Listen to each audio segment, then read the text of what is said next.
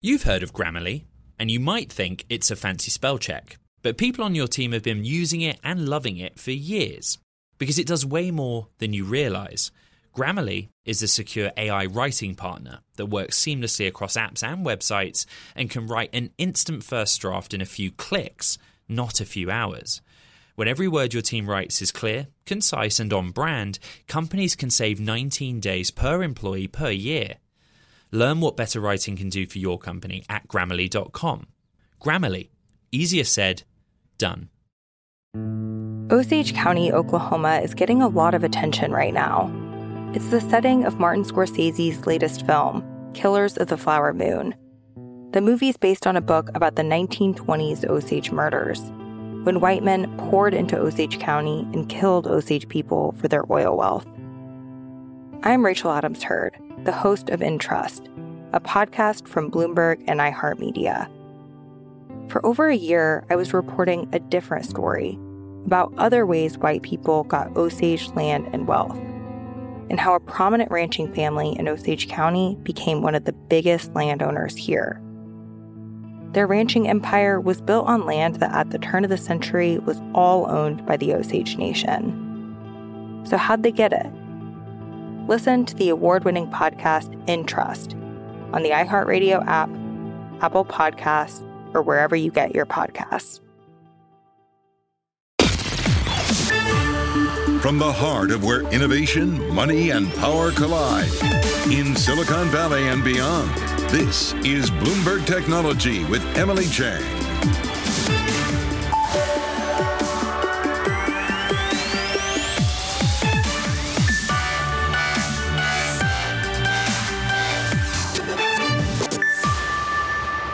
This is Bloomberg Technology. I'm Caroline Hyde in New York, in for Emily Chang. Coming up in the next hour, it's no longer full steam ahead for Silicon Valley. Consumer sentiment is changing quickly.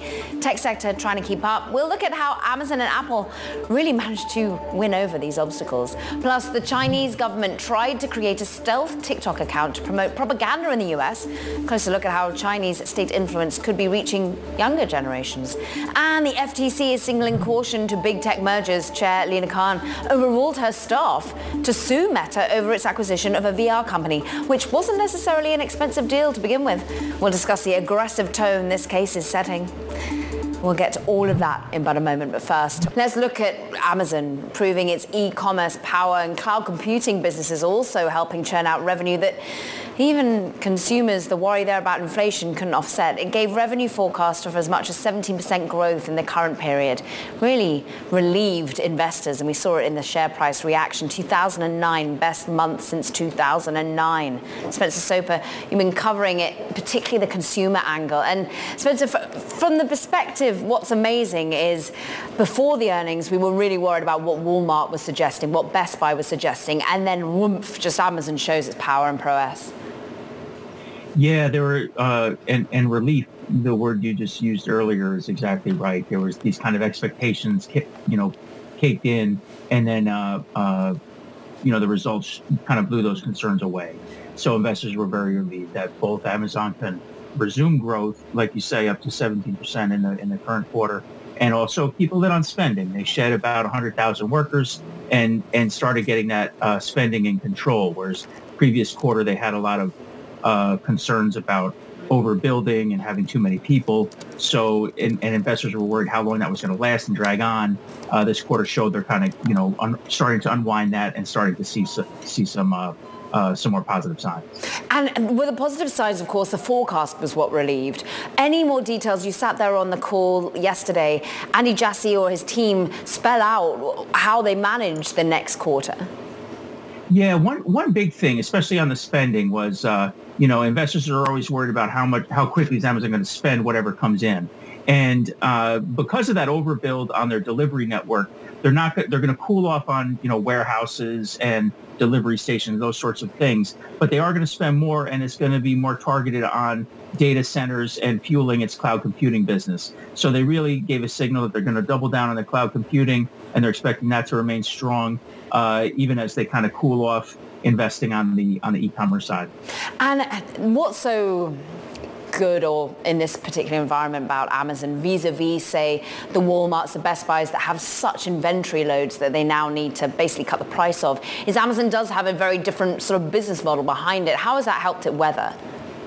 Yeah, that's a great point, and something that really shone in this earnings report. Amazon has this marketplace model where 57% of the products sold in the second quarter, that's the highest that number has ever been before, come from these independent third-party merchants. And the main thing that means is when stores like Walmart, Target have this inventory risk and have to take deep discounts on products they've already purchased before they resell them, Amazon doesn't have that inventory risk. If a merchant has to, take the price down on something to sell it, even if that merchant takes a loss, Amazon is not exposed. Amazon still gets a commission. Amazon still gets paid to pack and deliver that product. So a lot of this marketplace model kind of shields it from this inventory risk that some of the other retailers are facing. We really want to thank you, as always, for bringing us the expertise when it comes to Amazon. Spencer Soper, thumbs up. Happy weekend. Meanwhile, let's talk about the recent changes, the navigation that these companies are having to do around consumer behavior, around sentiment, because Jason Borstein's with us, principal at Forerunner Ventures. Of course, a lot of your portfolio very much around the consumer. You, of course, are in Bonobos, a company that's all about consumer engagement and sentiment. And I'm interested, Jason, there was a particular note coming from Wells Fargo that caught everyone's eye. I know it caught yours, too, saying basically if we're in a recession, no one's told the consumer. Do you think that the consumer is resilient in this current environment? Thanks for having me. It's a pleasure to be on the program. Absolutely. We at Forerunner, really believe in the resiliency of people. We hold people at the center of everything we do, and we're optimistic about the future. We saw consumers be incredibly resilient and adaptable during the pandemic, and we believe that will hold up, through this economic backdrop and in the long run as we think about the next decade ahead. Why? You see consumers' spend levels are high. The sentiment, on the other hand, is low. They're really taking in what's happening right now, and they're adapting, and they're taking precautionary steps. So we're hearing about, 39% of consumers are, are creating a budget. 26% of consumers are creating a savings account for an emergency fund. They're beginning to make changes, certainly for lower income consumers.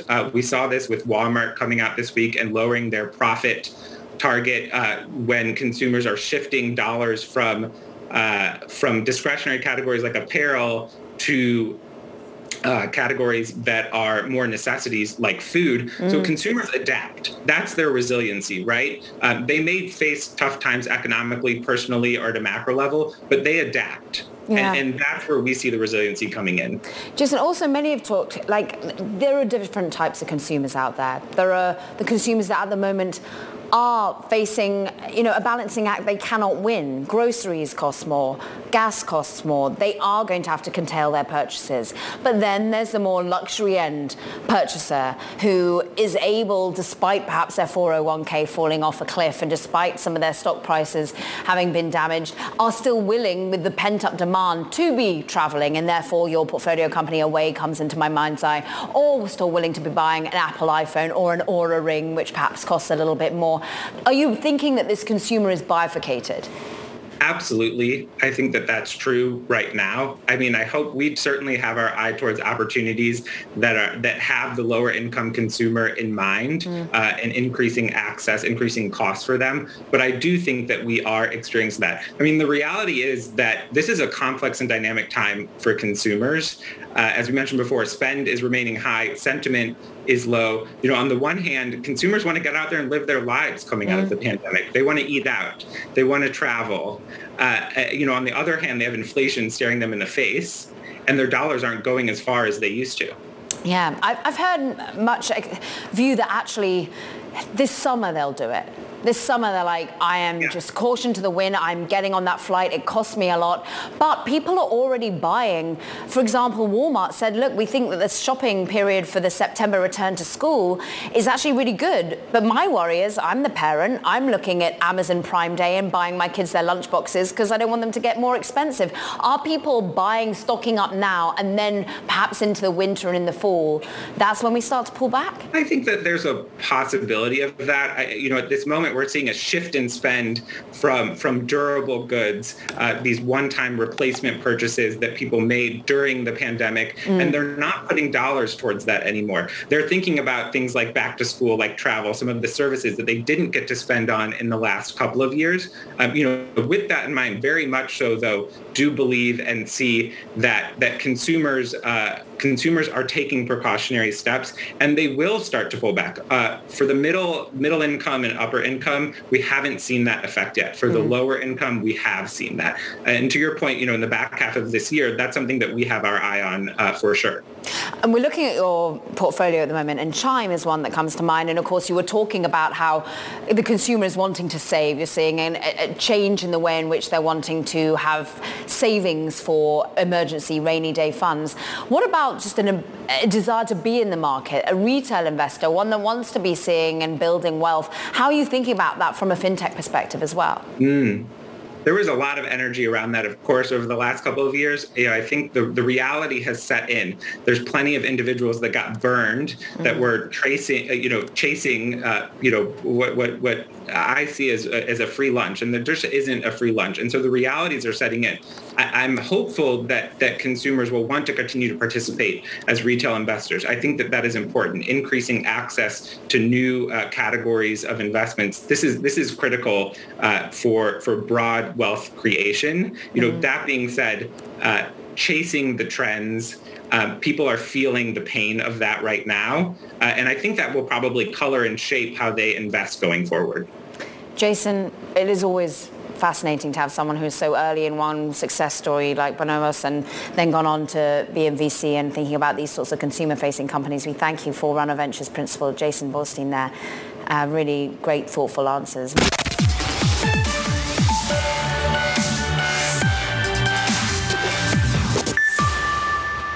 Now, of course, this week we had the big news. The House and the Senate have passed the CHIPS Act. The bill goes to President Biden's desk next to get signed into law. Now, meanwhile, U.S. itself is tightening restrictions on China's access to chip-making gear, according to two major equipment suppliers, which further underscores basically Washington's accelerating efforts to, win out versus Beijing's economic ambitions. Let's bring in Bloomberg's executive editor for Asia Technology, who happens to be in the U.S., Peter Elstrom. Thank you so much for being with us. And we have seen already there were reports that America was leaning on European equipment makers to stop selling over to Beijing and to China, and now leaning on U.S. manufacturers. Talk to us about the latest news we know.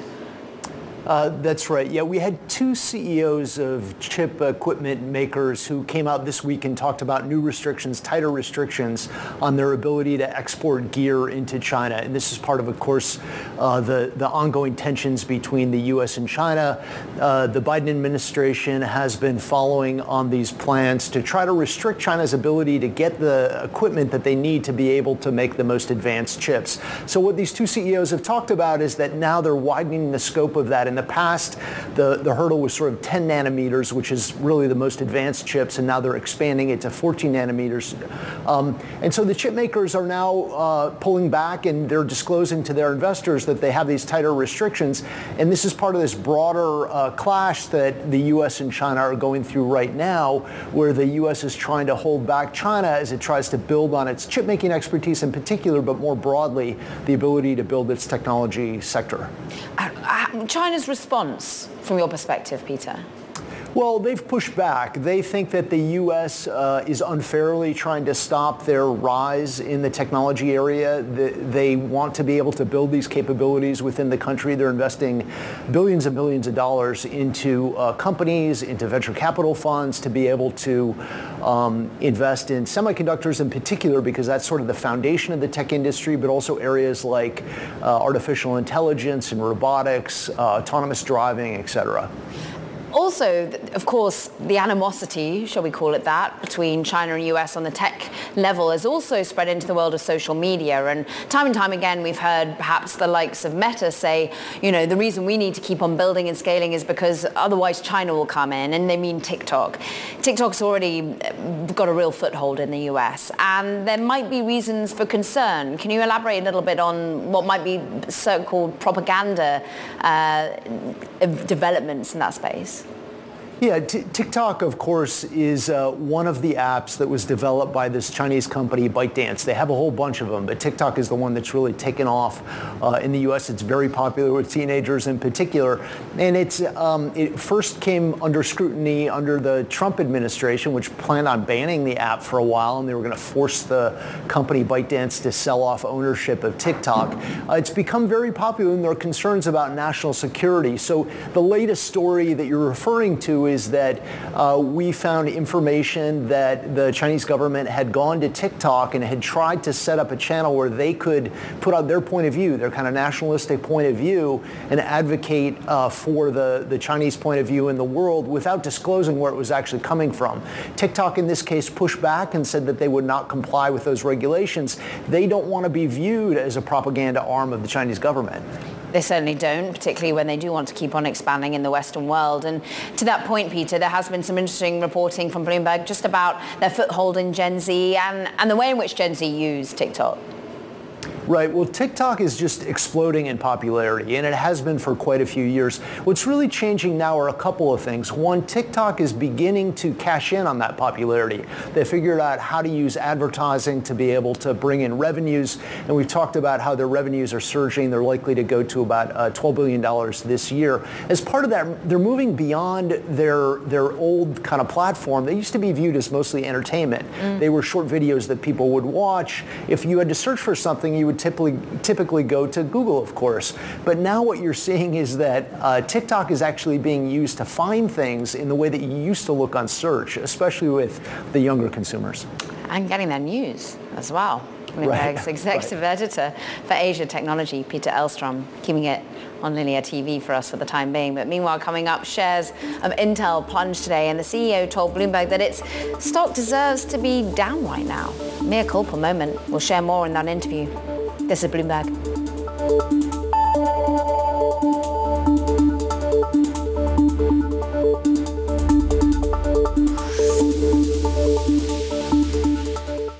What if everyone at work were an expert communicator? What if every doc, message, and email they wrote was perfectly clear and concise? Inbox numbers would drop, customer satisfaction scores would rise, and everyone would be more productive. That's where Grammarly comes in. Grammarly is a secure AI writing partner that understands your business and can transform it through better communication. Companies that use Grammarly save an average of 19 days per employee per year. That's because with Grammarly's AI, what used to take a few hours only takes a few clicks, like generating an instant first draft in your company voice or tailoring a message to your specific audience and goals. And Grammarly's personalized on-brand writing help is built in everywhere your team works, across 500,000 apps and websites. Plus, it's safe, secure, and already IT approved. Join 70,000 teams who trust Grammarly with their words and their data. Learn more at Grammarly.com. Grammarly. Easier said. Done. Osage County, Oklahoma is getting a lot of attention right now. It's the setting of Martin Scorsese's latest film, Killers of the Flower Moon. The movie's based on a book about the 1920s Osage murders, when white men poured into Osage County and killed Osage people for their oil wealth. I'm Rachel Adams-Heard, the host of In Trust, a podcast from Bloomberg and iHeartMedia. For over a year, I was reporting a different story about other ways white people got Osage land and wealth, and how a prominent ranching family in Osage County became one of the biggest landowners here. Their ranching empire was built on land that at the turn of the century was all owned by the Osage Nation. So how'd they get it? Listen to the award-winning podcast In Trust on the iHeartRadio app, Apple Podcasts, or wherever you get your podcasts.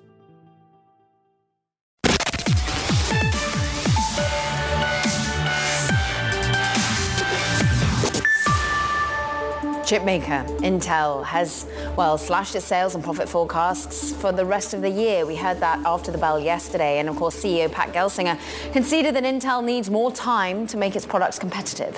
At the same time, while he assured investors, look, that the current quarter will be the low point. Here's some of his conversation with our colleagues Anna Edwards and Alex Steele. We expect 22 and 23 to be challenging. And we had great wins yesterday that we announced with Amazon, long-term multi-generation partnership with Meta. And, these are areas where we are going to go fight every customer, every socket, every workload. But we expect that 22 and 23 are challenging years until we get the products that are just unquestionably the best in the industry. Macro headwinds, are they something that you are factoring into your expectations for the business, the extent to which you want to invest in the business? The enterprise market continues to be strong. It's really focused. The weakness in the consumer market has been where we've seen it quite acutely in this period of time. But like semiconductors, it's a cyclic industry, and it always has been. And we're going to embrace this and make the company stronger, better. And, some austerity helps to drive my transformation agenda more rapidly into the company as well. And thus, we feel like this is the bottom. That's what we clearly communicated in the earnings call. And, we're off to the races to do better for ourselves and for our shareholders into the future. You guys also talked about your new guidance for full year gross margins coming in around 49%. A lot of analysts were really skeptical of that number after the call, that it's just too hopeful considering all the pricing pressures that everyone's under on chips and increased process nodes costs, etc. What's the probability you're going to have to revise that lower? Well, we clearly set out a framework of our financials that we are confident in that we can meet and beat. So our confidence is high. We also had some one-time things in the quarter, like inventory reserves that will naturally reverse. Some of this was the dramatic swings that we saw in the quarter. We weren't able to adjust our fixed costs that quickly, so we'll have more time to do that in the second half of the year. And with new products ramping, they're very negative, and as they start to ramp, we get better margin structure. So overall, we're confident in the guide that we gave for the year, and we have a natural strength of shipping more products in the second half of the year, normal yearly cyclicality. Intel stock is down 33% this year. It's down 10% today. The market is just not buying what you're selling. What is everyone getting so wrong then? I think we deserve to be down today. And with the earnings that we report, the guidance that we gave, it's a bit of a reset. And I think we've disappointed ourselves and our shareholders in that respect. At the same time, we've laid out a multi-year path to the future, and we're confident that that will be realized. And we're getting more and more proof points along the way, such as our technology and process. That area is one that everybody has said is most critical. And Intel 7, Intel 4 got, very positive reviews. We're ahead of schedule on Intel 3, 20A, and 18A. And if I have leadership process and capacity, Intel's going to do fine for the future. We had neither. We're getting back both of those as we go forward. So we're working on it, but clearly this is a journey. It is a journey. What difference will the CHIPS Act make to your journey? The CHIPS Act is a seminal act for, this may be the most significant industrial policy legislation that's been put in place since World War II in the U.S. This is huge. Clearly, we said, we are expecting and to be a beneficiary of that, both in the near term, right, with the manufacturing offsets, and we have an aggressive capital build for that. The tax benefits will be helpful. But long term, the research portions of the bill are huge for long term leadership as well. This is good for the industry. It's good for the United States, and Intel will be a beneficiary thereof. And I'm proud to have played a part in getting it across the line. Intel CEO there, Pat Gelsinger on Bloomberg TV. Meanwhile, coming up, it is a date. A judge decides when Musk's Twitter trial, when it's going to begin. Boy, it's still until October.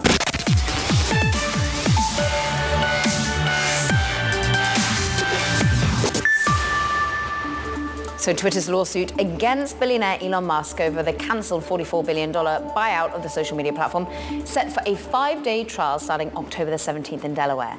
Twitter's lawyers say they'll need only 4 days to prove Musk is misusing questions about spam and robot accounts as an excuse to walk away from the deal. Musk is arguing Twitter's handover of the so-called bots material hasn't been robust and the company's mishandling of that data provides a legitimate basis for backing out.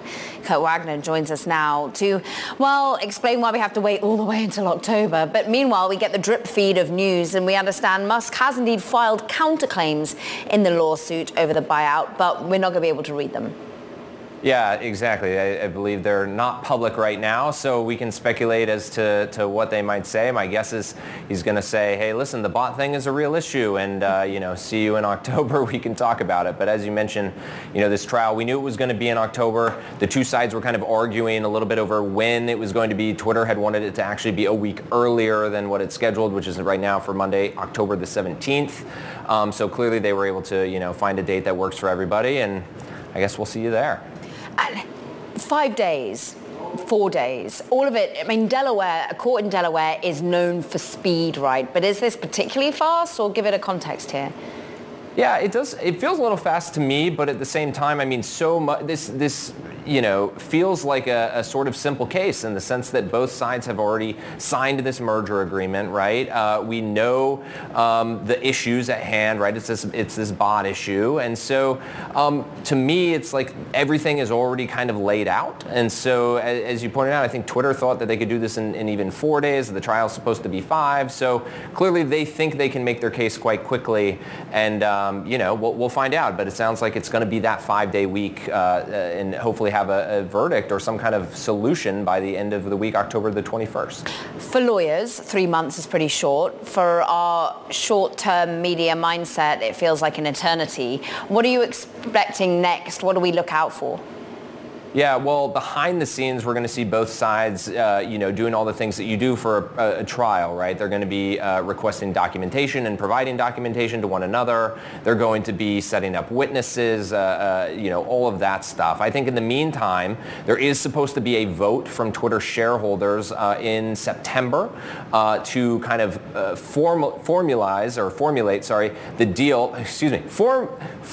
create the deal and make sure everything is good to go. And that's going to be in September, and that's a way for them to try to show that they're moving forward with this whole thing, and they're not, letting this get derailed. It's a Friday. I don't know what my name is anymore, let alone how I say formalize or formulate. Kurt Wagner, thank you so much for being in the studio. We really appreciate it. Yeah. Stay well. Meanwhile, Federal Trade Commissioner Chair, that is Lina Khan, is sending a pretty strong warning sign to Silicon Valley by trying to block Meta's pursuit of a VR fitness app, Within. Khan overruled, actually, her staff's recommendations to allow Meta to buy the company as part of its metaverse expansion. Now, that aggressive approach for a pretty minor deal, seemingly, suggests that the FTC is going to play hardball with big tech M&A, as if we hadn't guessed that already. Bloomberg's Max Chafkin is here to tell us, first and foremost, Lina Khan overruling sort of advice by her own economists, their own lawyers within the FTC to say, no, look, we're going to go ahead and pursue this case. How big a deal is that? Well, it's a big deal in the sense that what we're finally seeing is Lina Khan sort of following through on something that I guess a lot of political observers have been expecting, and that hadn't happened kind of in the early days of the Biden administration because you had this 2-2 deadlock on the FTC. Now we have another Democratic commissioner, so it's 3-2. So all of a sudden, cases like this can proceed. And the rationale here is basically that Facebook already has dominance of VR, which, although it's a nascent platform, is potentially an important platform. And in acquiring this smaller company, as you said, for not a huge amount of money, that, allows it to extend its dominance. Now, this is super controversial kind of in Silicon Valley, because what Facebook is doing is something that not only has it been doing for basically, the last decade, but the entire industry has been doing, right? It's a totally part of the playbook that these big tech giants look to get into new platforms like VR by doing purchasing. And the FTC is saying, hey, you know, wait a minute, maybe this is not going to work anymore. I mean, according to the House, what is it? Meta has made 100 or so purchases of smaller companies. And of course, the FTC itself is already pursuing a monopolization case when it comes to social media. They're now saying that, look, you're monopolizing the world of virtual reality. But is Meta the main company that's going to be at risk here, or is this more precedent setting for an Alphabet or an Apple?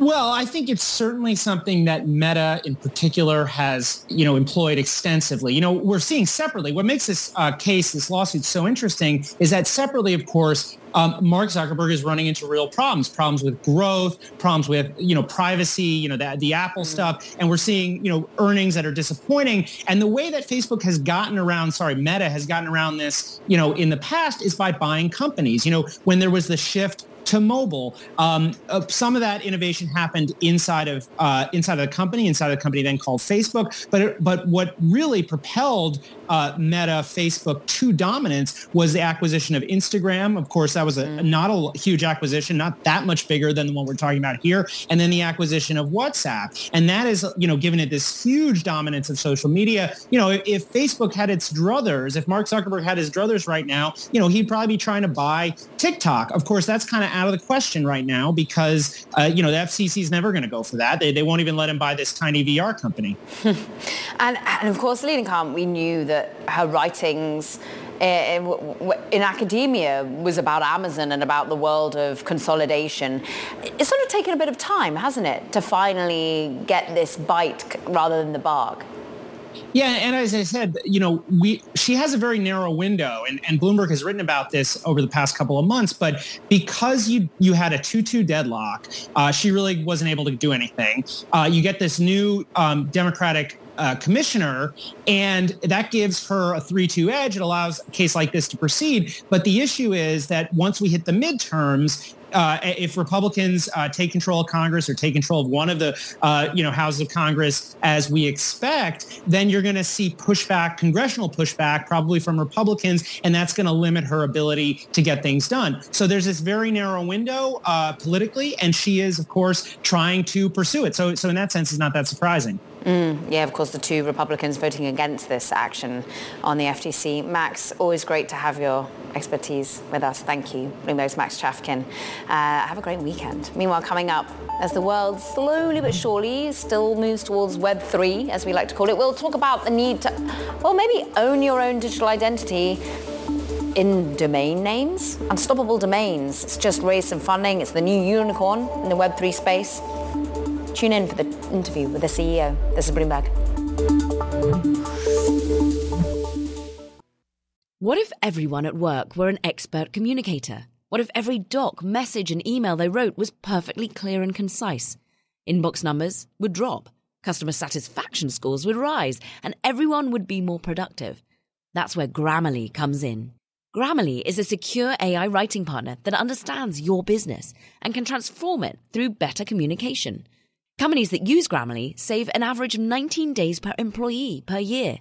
That's because with Grammarly's AI, what used to take a few hours only takes a few clicks, like generating an instant first draft in your company voice or tailoring a message to your specific audience and goals.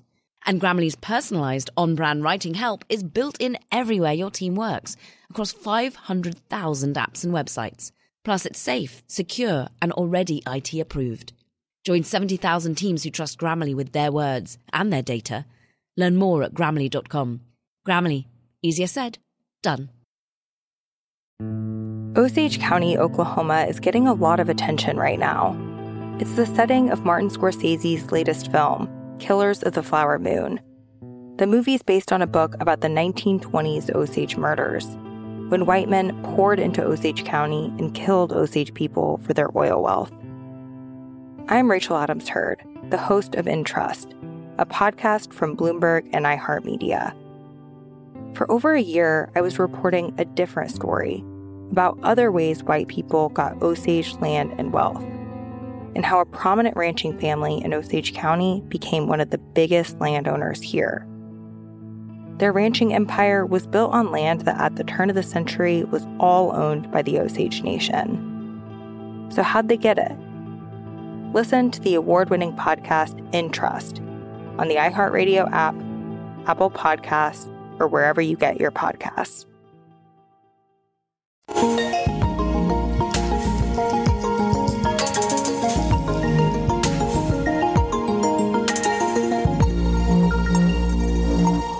Time now for our crypto report. And here's some optimism to wrap up the week. Bitcoin, Ether, world's two largest digital tokens, headed towards their best month since 2021. This amid a revival of risk appetite in global markets.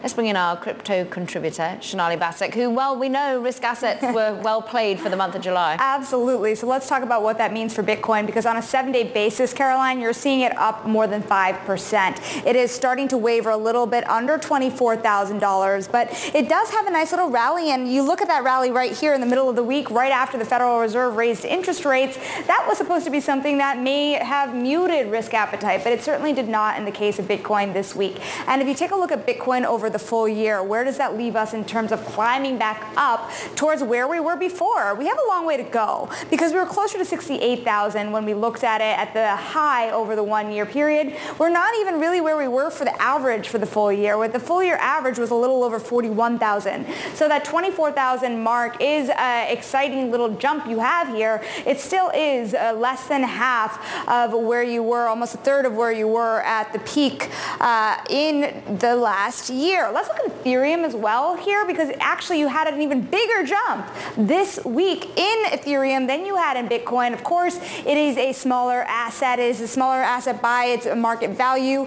13.5% jump there. So there's a lot of excitement here about Ethereum, about the merge that is anticipated in the coming months. So the question here is this a value play when you look at Ethereum versus Bitcoin? Is it a fundamental play? Are people more excited about Ethereum's future? Let's look at over the year, though. You do have that 25% decline over the year in Ethereum as well.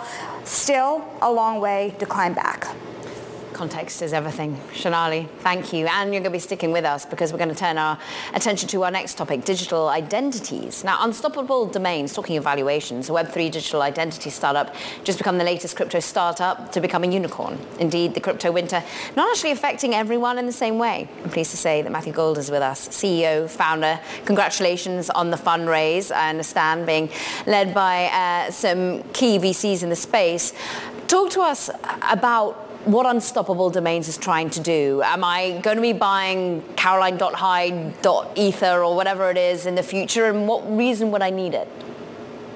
Yeah, so we're on a mission to provide user-owned identity to all 3 billion internet users on the planet, and we do that by creating NFTs, and in this case, NFT domains like caroline.nft, and we believe you're going to use that not only for sending and receiving crypto payments. So if you believe in crypto long-term, everyone on the planet's going to be sending crypto to each other, so you're definitely going to want to domain name to make that simpler. But we also think you're going to use that to log into all your different apps. And people are already doing that right now for Web3 applications, and we think it's going to spread across to the rest of the internet as well. The rest of the internet, talk to us about how Unstoppable Domains is kind of creating the next version of the internet alongside you and your rivals. What was the real pitch you had to investors to really buy into the future here at a time where we're facing so much pressure on the market overall? Yeah, well, people spend 50% or more of their time online now, just staring at a screen, and less than 1% of the things that you own are likely digital assets. And we think that over the coming decades, that's going to change. So you can see a lot of value being created in crypto, trillions of dollars in value here. We think that's only going to increase. And, you see Mark Zuckerberg spending $10 billion to build the metaverse and VR. Mm-hmm. And that just says to us that there's a huge bull market in digital assets over the next decade. And we think that one of the first things you're going to want to own online is going to be your name and your reputation. And that's really the push behind digital identity. Uh-oh, Matthew, I'm already thinking how hard it was to get my Twitter name or my website name or things like that. Are they going to be countless? I mean, are we going to have like Caroline Hyde version 1, 2, 3? Explain to me exactly how it's going to look, how it's going to feel, the domains. Yeah, so you actually had a really good example there. How much do you think, you know, Elon Musk's Twitter handle is worth to him, right? Mm. And it's probably worth $1 million. And the thing is, he doesn't own that name on Twitter. And, you know, he could get kicked off of Twitter and he could lose it, right? And this is kind of the whole promise of Web3 and crypto in general, is that you should be owning these digital assets. And so instead of having like one name on Twitter and a different name on Instagram and a different one on Reddit, you could have a single name that you own and control inside your crypto wallet, and then you can use that to sign into these different social applications, and then you would have a consistent reputation. But how expensive would it be? Like, what if someone just went out there and bought all the celebrity ones up? Yeah. So the domain names are anywhere from $5 to thousands of dollars. It's kind of like the traditional domain name industry, with one major difference is there's no renewal fees for NFT domains because they are blockchain assets. And through our partners, you can actually get domain names for free. So a lot of wallet apps now are working with us to make sure that everyone who downloads a digital crypto wallet also gets a domain name so that they have an easy endpoint to deposit money into their application. So there's not going to be a barrier to entry here if someone wants to get on. But then on the high end, we are seeing sales for these domain names in the hundreds of thousands of dollars for some of the more premium ones. Help us understand this. One of your investors is online talking about how you're kind of what Coinbase is to crypto, you are to Web3. What does that really mean? And how does that kind of put you at the center of an industry in that kind of a way? Yeah, so... The very first simple use case is sending cryptocurrency. And if you have like 20 or 30 different cryptocurrency addresses, you're not going to be able to remember all of them. And they're really long computer hexadecimal addresses. So that's kind of like IP addresses on the internet in the early 90s. And everyone replaced those with domain names like .com.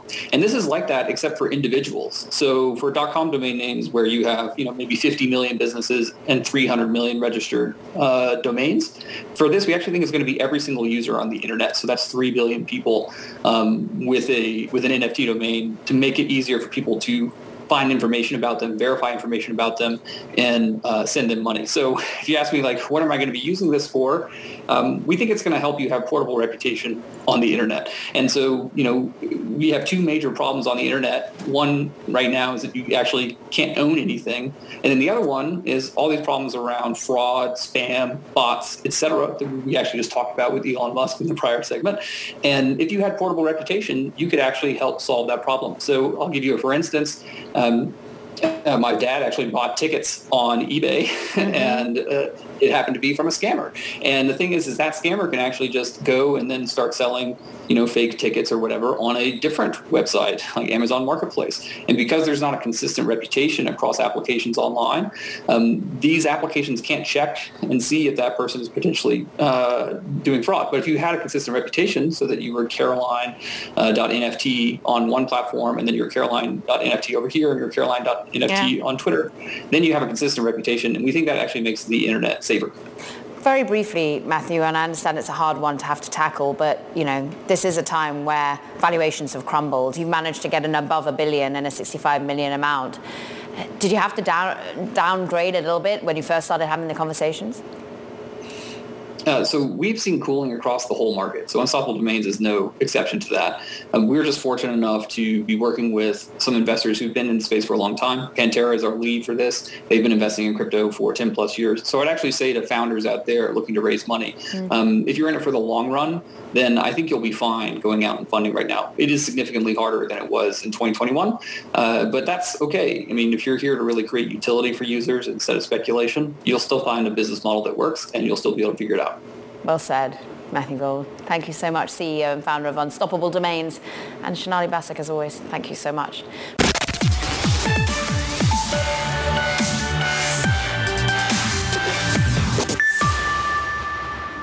We want to take a moment to look at the relationship between Hollywood and anti-abortion states now.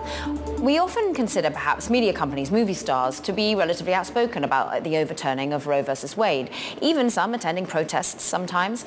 But the Hollywood machine is sort of not taking sides. It's spending billions in film and TV production in states seeking to restrict or outlaw abortion.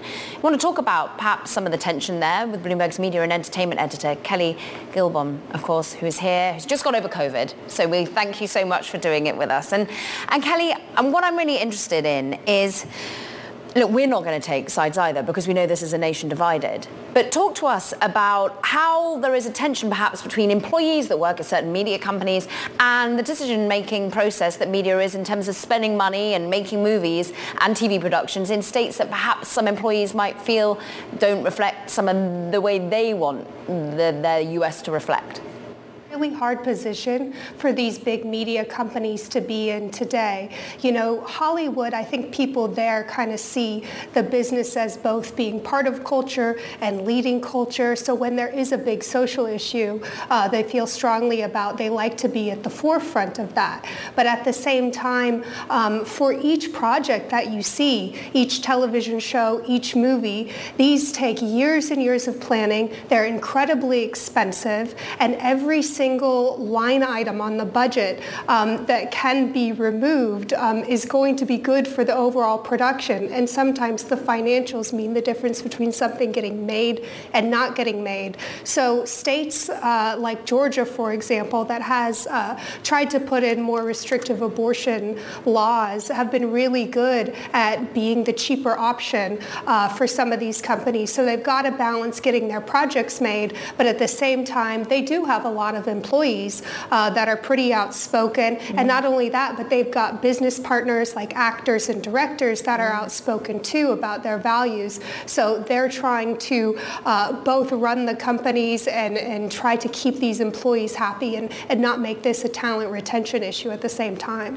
Interesting, the talent retention element of it, Kelly, as well. I mean, are there new states, other states that are trying to woo the making of movies and TV in that place because they say, look, we're not looking to change anything up in terms of ability to access healthcare? You know, I haven't seen, I did a lot of reporting on this, and I was a little surprised that the other states that are not seeking to restrict abortion rights, they're not selling themselves quite as much. I covered one, talked about one interesting case in a story I wrote about a film called Eric LaRue. This is a film directed by Michael Shannon. It actually was a project that was set to start filming in Arkansas. That's a state that has some of the most severe abortion restrictions, and the filmmakers actually decided to move it to North Carolina, a more free state. But the film officials that I spoke to in North Carolina weren't out there trying to say, hey, come here. They were just saying, you know, that's great, but honestly, we heard about it from you in the press. You know, they're not trying to make that pitch that hard, but, you know, it could be something that affects the business long term if people are pressured. The executives of this company, if they're finding, you know, actors that are going to attract people at the box office don't want to film in those states, it could be a long-term benefit for other states or other countries that both have financial incentives for filmmakers and are more free on the abortion issue. It's a fascinating read. Thank you so much for spending some time just outlining the depth of your reporting that went into it all. Kelly Gilblum, of course. She is a media and entertainment editor here with Bloomberg. And, of course, that now does it from this edition of Bloomberg Technology. We have a special episode coming up Monday. We're going to focus on antitrust legislation, scrutiny of big tech in particular. We've just been discussing it, of course, with our own Max Chafkin about the FTC, the focus on Meta, so you do not want to miss that conversation. Meanwhile, of course, catch the podcast. You can find it on the terminal, as well as online on Apple, Spotify, iHeart. You don't want to miss that one either. Have a wonderful weekend, everyone. This is Bloomberg.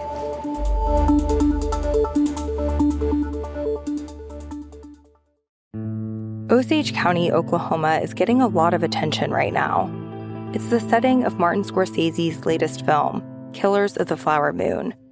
The movie's based on a book about the 1920s Osage murders, when white men poured into Osage County and killed Osage people for their oil wealth. I'm Rachel Adams-Heard, the host of In Trust, a podcast from Bloomberg and iHeartMedia. For over a year, I was reporting a different story about other ways white people got Osage land and wealth, and how a prominent ranching family in Osage County became one of the biggest landowners here. Their ranching empire was built on land that at the turn of the century was all owned by the Osage Nation. So how'd they get it? Listen to the award-winning podcast In Trust on the iHeartRadio app, Apple Podcasts, or wherever you get your podcasts.